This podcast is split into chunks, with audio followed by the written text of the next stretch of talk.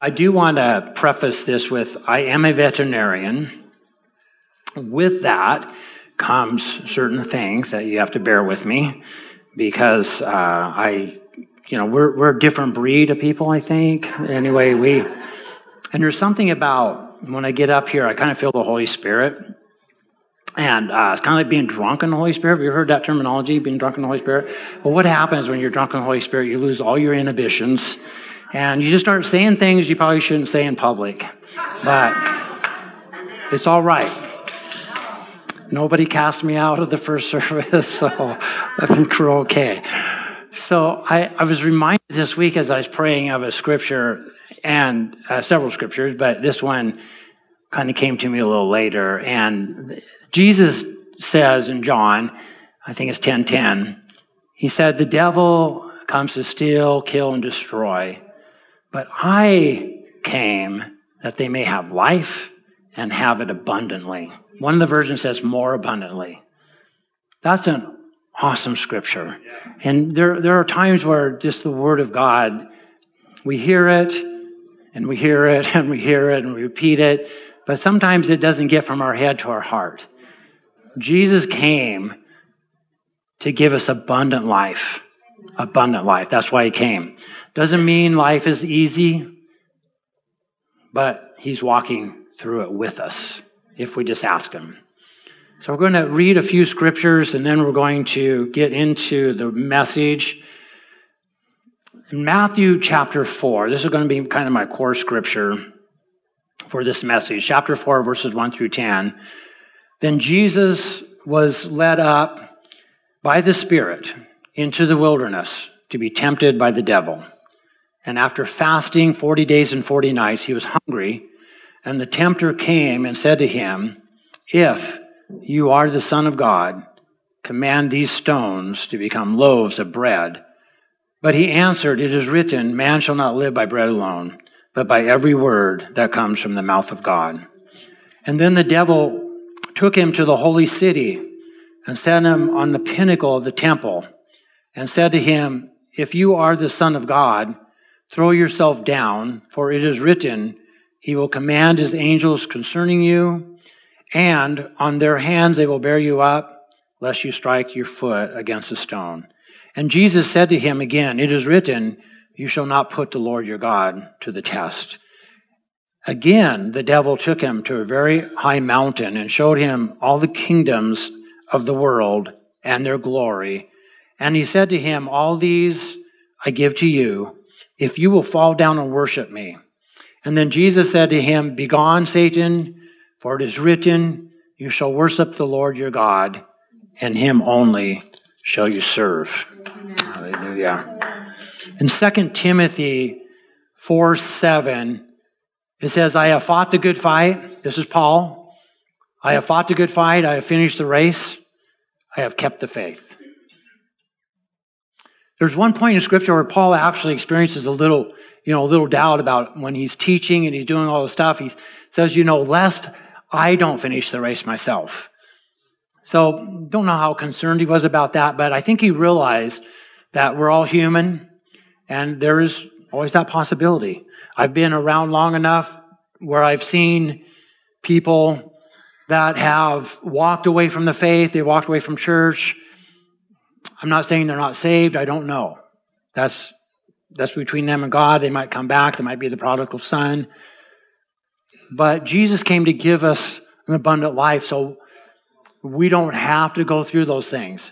And how do we how do we prepare ourselves? How do we brace ourselves? How do we fight the good fight so that we don't go through those things? Because we know life is going to be hard. We know we're going to go through some difficulties.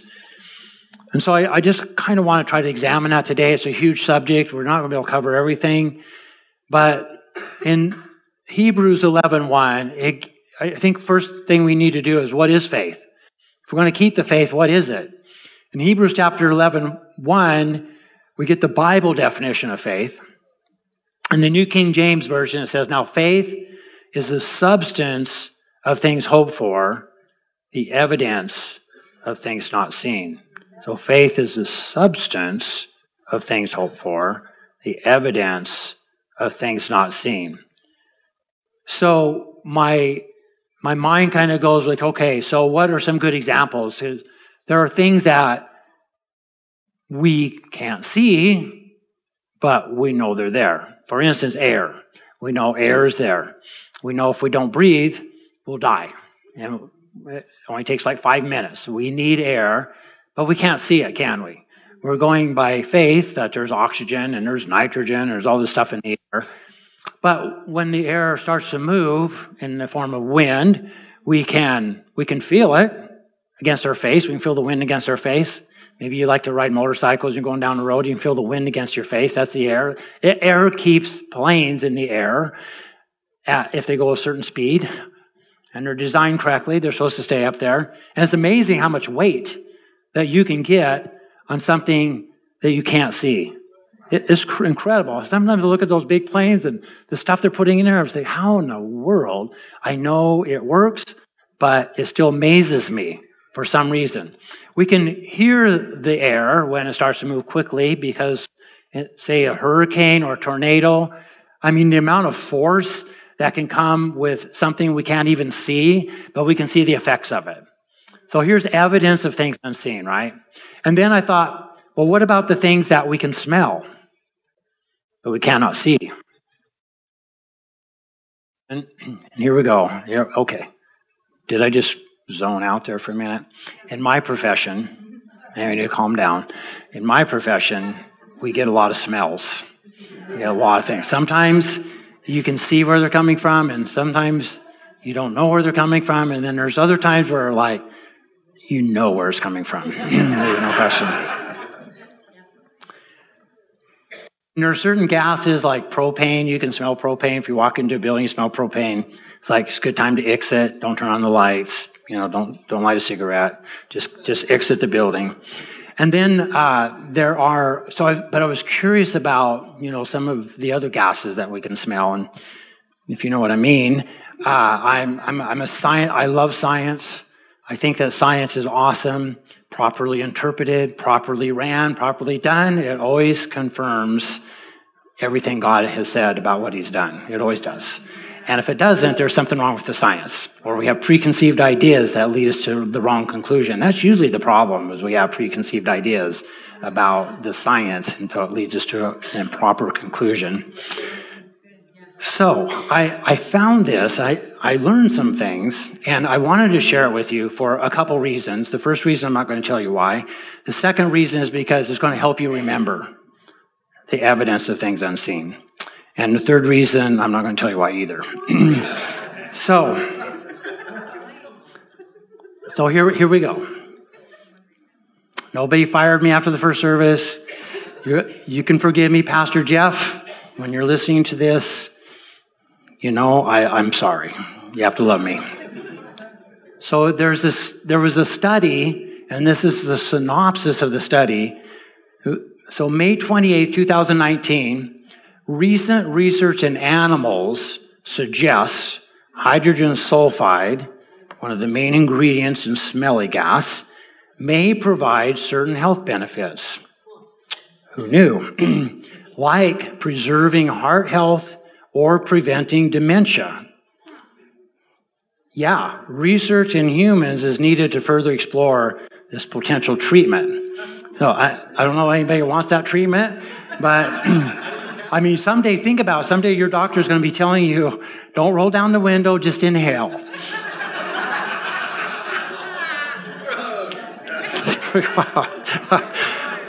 you know, think of you, all you guys that are married, think of how many times your spouse covered your head and held you under the covers. Little did they know the health benefits. They just didn't know.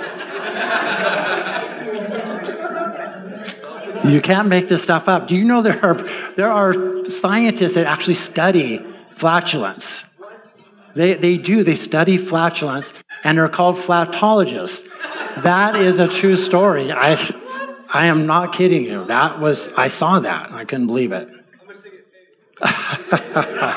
so, oh my gosh, yeah. And I'm thinking they're looking for, you know, patients or people to do a study on people. So you never know.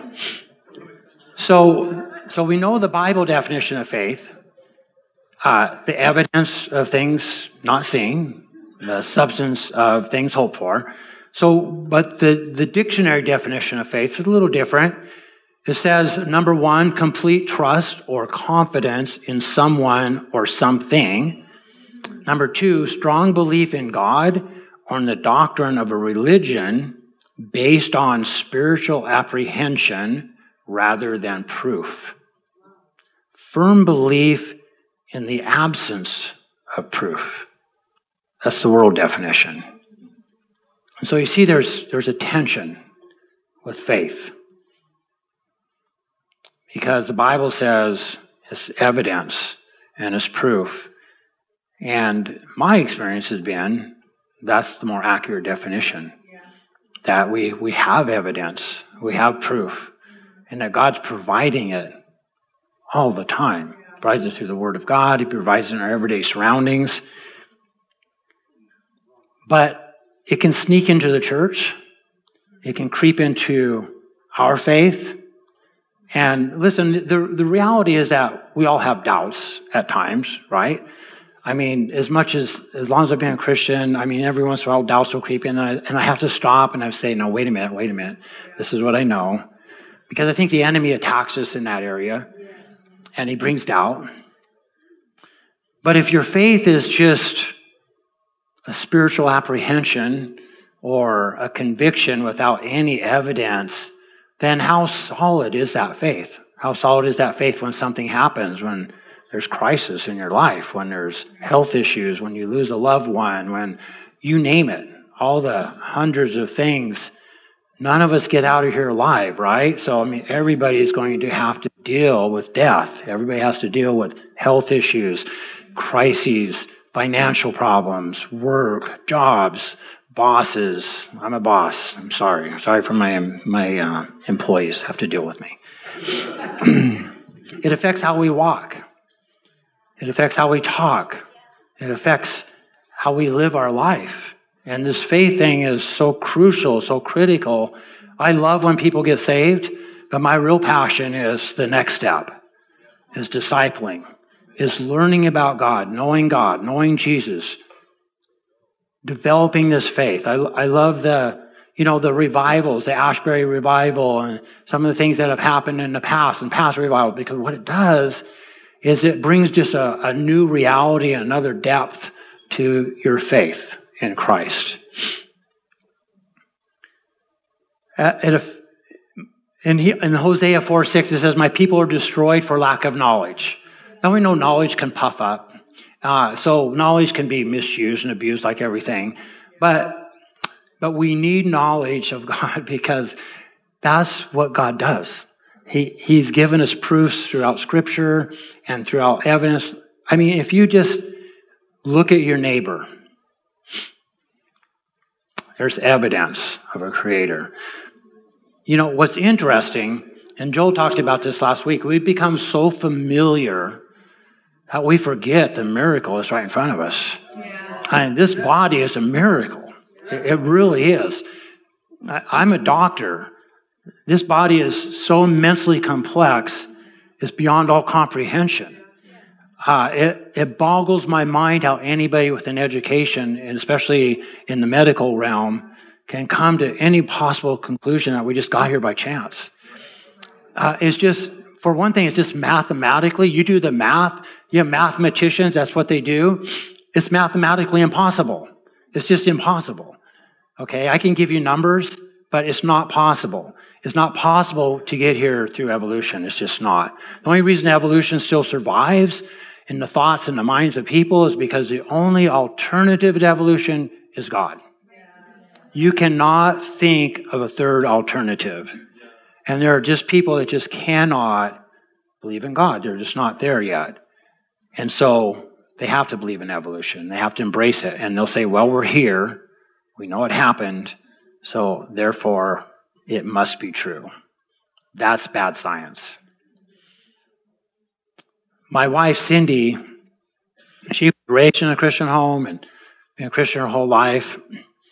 And she just has this faith that doesn't require much evidence or substance because she just, she knows. Her, her faith is more experiential. She's experienced God. She's experienced His presence and His Holy Spirit. And so something she can't put her finger on quite so much, although I, I've seen her move in the Spirit and be very prophetic and things. And so, but her faith is just unshakable. And it's been that way since we were married.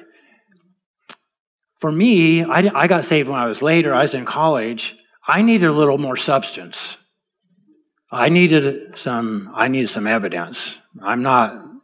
I'm not a believer in just walking in blind faith, and I don't think anybody should be. Reality, and like I said, God gives us the stuff. He does. So consider consider Jesus' disciples. They walked with him for three and a half years. They saw all the things that he did. They listened to his teachings. He taught them. He showed them. He even told them what was going to happen. And yet they had a hard time receiving it. So when it does happen, when they nail Jesus to the cross and he's, he dies. Now remember, Jesus raised people from the dead. So you would think, okay, why is it so hard for the disciples to think Jesus could be raised from the dead? But think about Lazarus, he raised from the dead. There was some guy that were entering a city, and I don't think we have his name, and he was dead in a casket, and his mom was weeping, and he went over and laid hands on him and raised him from the dead.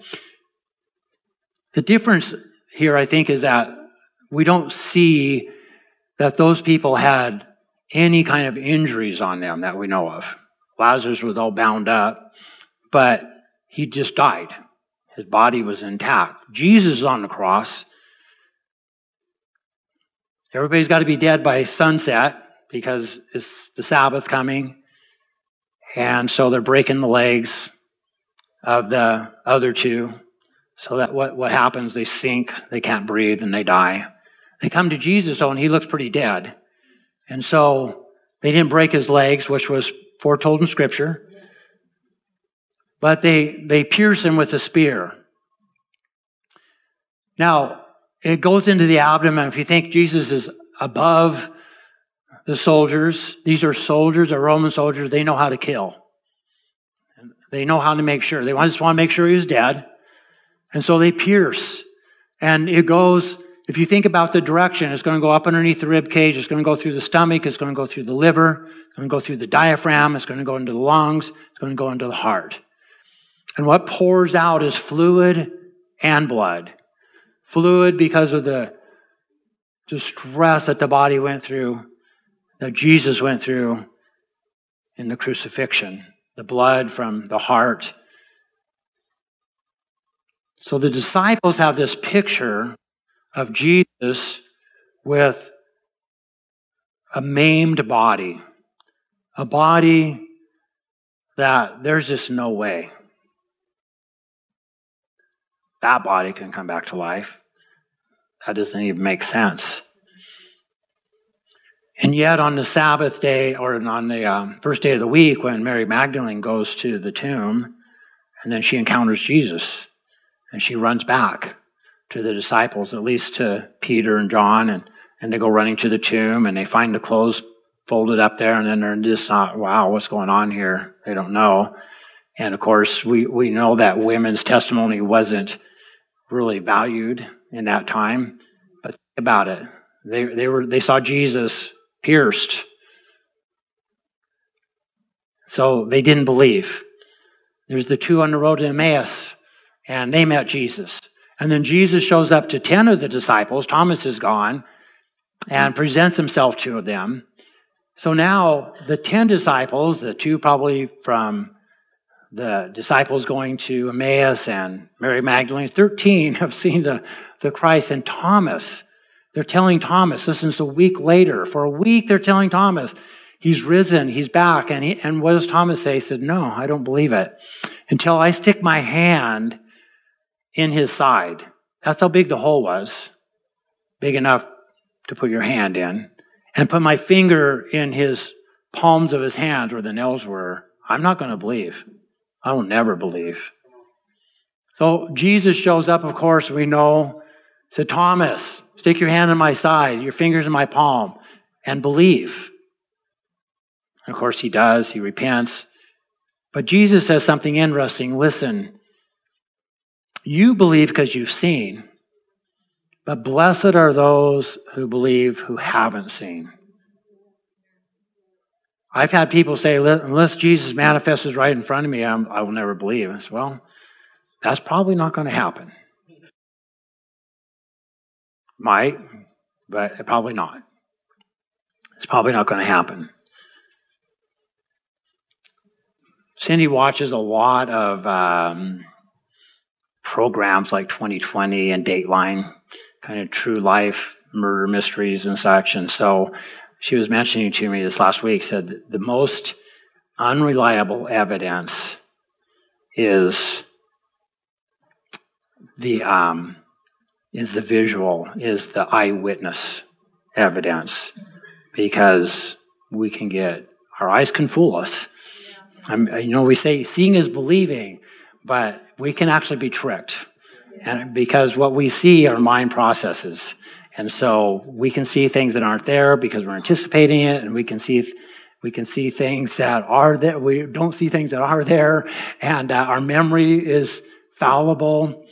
But when you start adding multiple witnesses that see the same thing, and the Bible tells us there were over 120 that saw the risen Christ and how difficult it is to form a conspiracy that Jesus was raised from the dead when he really wasn't. That's almost impossible.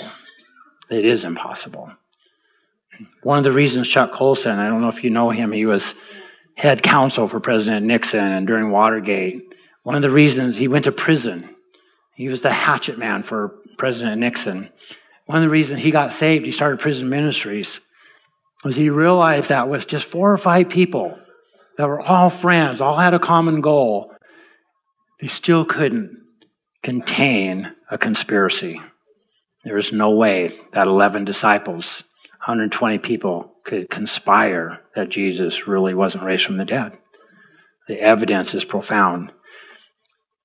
The real issue is not the evidence, because really, if you look into it, the evidence is irrefutable. The, the real issue is choice. Are you, are you going to choose? It's a decision. The thing that's interesting is that we can have all this tons of evidence, and yet at the same time, there is a step of faith that comes that says, I'm going to believe. And we even use that, even the word believe, sometimes I think contributes to the idea that it's just without evidence, without proof. That it's just, well, we have our faith. We believe because we believe. I heard a, an author, and I don't remember, I read in a book or heard on Christian radio, and I don't remember his name, but he said something. He said, I've been a Christian long enough, I've seen enough things, I know enough that I, I'm not really a believer anymore. I'm a knower. I, I, I know God. I don't just believe, I know. I thought that was so good because I know. I know God. So if we go back to Matthew and we look at Matthew chapter 4, verse 1, we see that the devil comes and is going to tempt Jesus. Now, we know Jesus said, listen, if the, if the world does this to me, they're going to do it to you too. Preparing his disciples that there's going to be, oh, there's going to be trials. The world's going to come after you. Well, guess what? If the devil's going to do it to Jesus, the devil's going to try to do it to you. In fact, Jesus told Peter, he said, Peter, the devil's asked to sift you like wheat, but I prayed for you. Well, that's nice. I'm glad you prayed for him. Why don't you just take the devil out? That's what I want wanted. Just take him out of the thing. No, Peter had to be sifted, but Jesus prayed for him.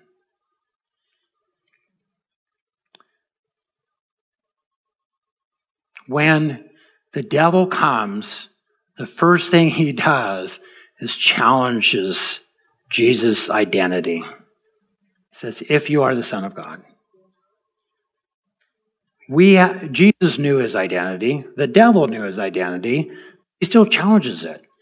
You might know your identity. You might know who Jesus is, but he's still going to challenge it. He's still going to challenge it. You're going to be prepared. Are you going to be like, I know better than that? When those doubts come, who is Jesus? Is he trustworthy? Yes, he is. There's something about creation and the thing that we're really good at looking at things. I can look at this table top and I can see that somebody made it because it's very it's designed. Didn't just happen. It didn't just come together. We can we can look in creation and we can see whether it's trees or flowers or plants or whatever it is. Uh, we see design. We see design in our own bodies. And yet, for some reason, when we make the jump from seeing design here to seeing design in the creation, we still struggle with, you know, is that, was that God? But it's so incredible. Some of the design is so incredible, so mathematically impossible any other way that, uh, that you come to a point where you have to say, yes, God, you know, God created all this stuff. If he's that wise, if he's that able, if he, he, he's trustworthy, we can trust him. When Jesus came as the Son of God, performed all these miracles that nobody in human history has done, can we trust who he is? I believe we can. Do you know who you are? Because the devil will attack you. Listen, you're a son of God, you're a daughter of God, you're a king, you're a priest, you're part of a temple. The Holy Spirit dwells in you. He is greater in you than who, than who is in the world. You have to know who you are because the devil will attack that. There is no condemnation in Christ Jesus. And what does he do? He attacks Jesus at his greatest human need. He's hungry. But Jesus says, we don't live by bread alone, but by every word that comes from the mouth of God. Are we living by every word that comes from the mouth of God? Listen, I, I understand we're in this life, and this is very real, and we're hungry, and we're cold, or we're hot, or we need things, or we want things. But are we are we really living by the word of God? When when Jesus said that the devil comes to steal, kill, and destroy, but I come to bring life and that more abundant. What, he, what he's saying is this is a spiritual battle. This is not a battle in nature. We, we're dealing with it here, and we have to, but it's a spiritual battle. When, when Paul said we fought the good fight, what fight are we fighting? Are we fighting the good fights? Or are we fighting fights that we shouldn't have our nose in? Uh, we can get distracted so easily by the wrong things in this life. And there's so many distractions. So many distractions. And it doesn't mean we don't have to deal with them, we do. But are we are we cognizant? Are we in the back of our mind always? It's the Word of God. God's in control. God's king. God's got this thing. The world might be going down the toilet, as a believer told me this last week. The world's going down the toilet, and I'm just trying to make sure I don't go with it. That's good. That's good. I like to have a little more positive attitude myself. God's in control. He's got this thing. No matter who's in office, no matter what political affiliation that you know you don't like.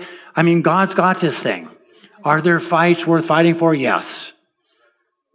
We just need to make sure we're on the right path. We're fighting the right fights. What does he do next? He takes them to the holy city and he takes them to the temple. Well, he could have done this right where he was at, but there's, there's symbolism here. He's got him in the temple. He said, Cast yourself off, for the word says the angels will they'll catch you and they'll hold you and you're not going to stumble and all this stuff. And of course, Jesus responds with scripture don't test the Lord your God. The thing that, that, the de- that just shows me that the devil is going to challenge your faith. He's going to challenge you with scripture. He's going to challenge you, again, it's identity. If you're the Son of God, throw yourself off. You have to understand that your faith in Christ covers you under the blood of Christ. Because he's going to, he's going to say, You're not worthy. Look what you just did. You call yourself a Christian. How could you do that? I mean, you, you fill in the blank because we're all guilty. But Paul tells us there's no condemnation in Christ Jesus. Jesus has taken us that away from us, but do we still struggle with it? It seems like we do. Seems like we we do because life, you know, life is is smelly sometimes. Right? I mean, it's just smelly.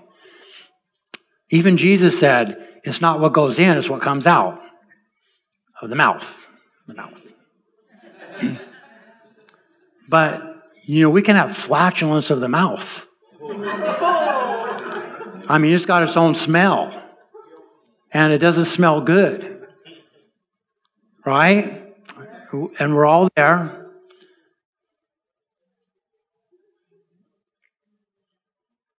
So the last thing that Satan does is that he takes Jesus to a high mountain so he can see all, all the things of the world and offer to him and say, if you'll just fall down and worship me, then I'll give you all this. And Jesus, what's he say? He says, of course, get away from me, Satan. It's written, you worship the Lord your God only. Have the worship team come up.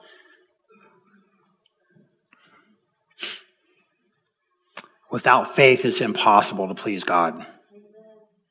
God does not change. He's the same yesterday, today, and tomorrow. Will change. Our circumstances will change. Our relationships will change. Our health will change. But in the midst of that, God's the same. He does not change. I think what he's saying is that the thing with like worshiping God is kind of like faith. It we know it in theory. I think we believe it in theory. But sometimes there are just there are things that can get in the way. I remember when I was young in the faith and it was quite a few years ago and I, I thought I was just having a conversation with myself, but I I realized this last couple weeks as I was reminded of it that the Holy Spirit I felt like said, No, I was in the conversation. And I remember thinking, so I was talking to myself, that I, as a as a young Christian, I wasn't, a, I didn't feel like I was a strong Christian yet. I was still learning, still had things I was going through, and I, I felt like that I needed to be sure that I was in church on a regular basis, and that if I wasn't, if I ever found myself not being in church on a regular basis, unless there's, you know, you just obvious things like work or vacation, that, that was a red flag. That was my barometer. This is just me. That was my barometer for how I am doing in the faith. If I'm finding that I'm just wanting to skip church and go fishing or whatever, none of that's bad. I'm just saying that for me, that was my barometer. I remember that conversation.